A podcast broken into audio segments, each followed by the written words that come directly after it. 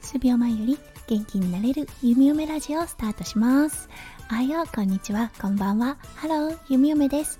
このラジオはオーストラリア在住19年のゆみおめが日々のハッピーや発見を声に乗せてお届けふわっとトークラジオです。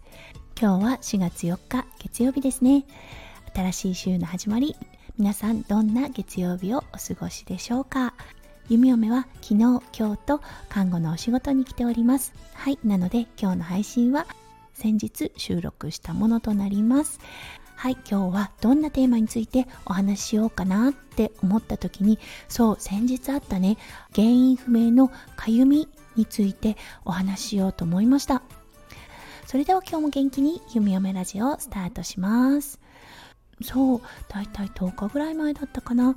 急にね耳の耳たぶがねかゆいなって思ったんです。あれなんだろうかゆいななんて思っていたらそれがねあっという間に首に広がりそこからね腕と足に広がったんです。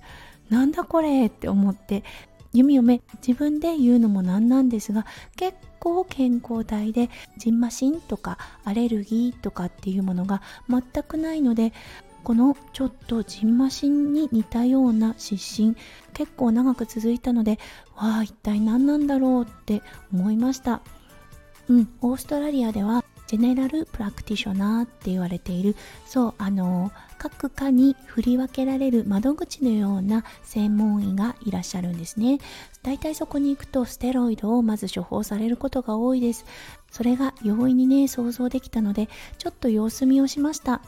うん、っていうのはね確かにステロイドとってもいい薬です。本当に耐えられないかゆみとかアトピーとかねやっぱりステロイドで一時的に症状を抑えるっていうのが辛いかゆみに対しては有効かなとも思います。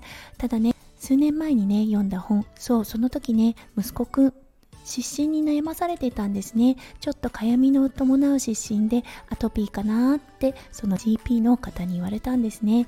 うんそして弓嫁も自分なりにね子供のアトピーに対するいろんな本を読んでみました。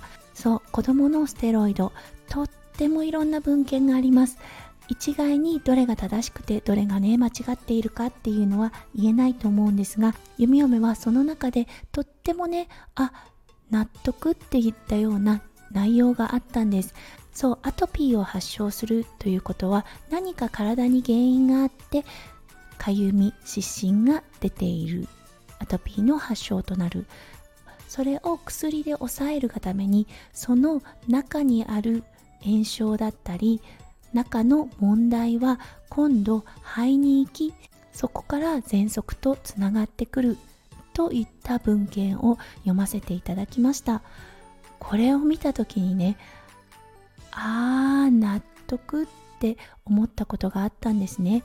というのは夫翔ちゃん子供の頃アトピー持ちでした。今もうちょっと生活が乱れたりあとは過食自分の体に合わないものを食べてしまったりするとかゆみとなってそう皮膚に出てきます。そうそして昔ですねアトピーに対する対処法というのはステロイドでしたよね。そう夫翔ちゃんもステロイドをずっと塗っていたのを覚えていました。そうそしてね夫翔ちゃんもう一つ慢性の喘息持ちだったんですね。うんこの翔ちゃんの喘息結構ひどいものだったみたいで本当に呼吸ができない。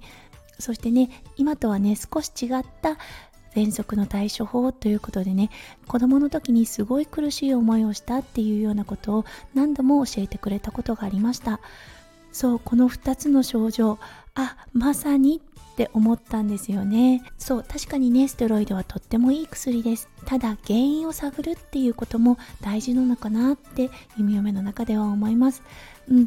で確かにかゆいです。すごくかゆいんですが耐えられないほどのかゆみではなかったので少し観察をしました。食べ物だっただろうかストレスだっただろうかっていうことを考えた時にうん。あのねタイミングも悪かったと思うんですがはい。確かに生理前で弓嫁生理前になるとどうしてもチョコレートが食べたくなるんですね。うん、チョコレートといえばもちろんお砂糖ですよね。普段あまり取っていない砂糖が急激に体に入ったっていうことでこれで起こったかゆみだっただろうかとかね。あとは PMS に関連してストレスがあったのかな。そう同時期に息子くんかなりのイヤイヤ期に突入していて弓嫁の心の中でストレスを抱えていたのかなとも思いました。いろいろ考えてみたんですがうん、あこれが原因だっていう原因に今のところまだ至っていません。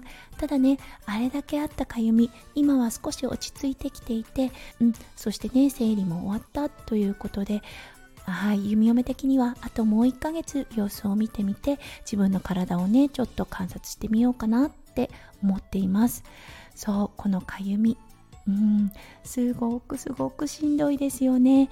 かゆいとどうしてもかいてしまう。そうするとねヒスタミンが生成されてますます痒くなってしまうんですね。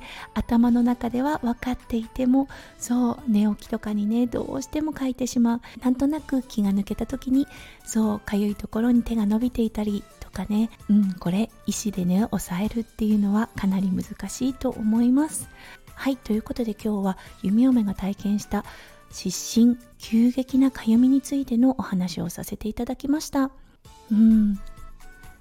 やっぱりね自分で体験すると辛さが分かりますよね。そうかゆがってる患者さんにあまり親身になってアドバイスしてあげてなかったかなってちょっと反省した弓嫁ともなりました。はいということで今日も最後まで聞いてくださって本当にありがとうございます。皆さんの一日がそして1週間がキラキラがいっぱいぱい詰まった素敵な素敵な1週間となりますよう弓嫁心からお祈りさせていただきます。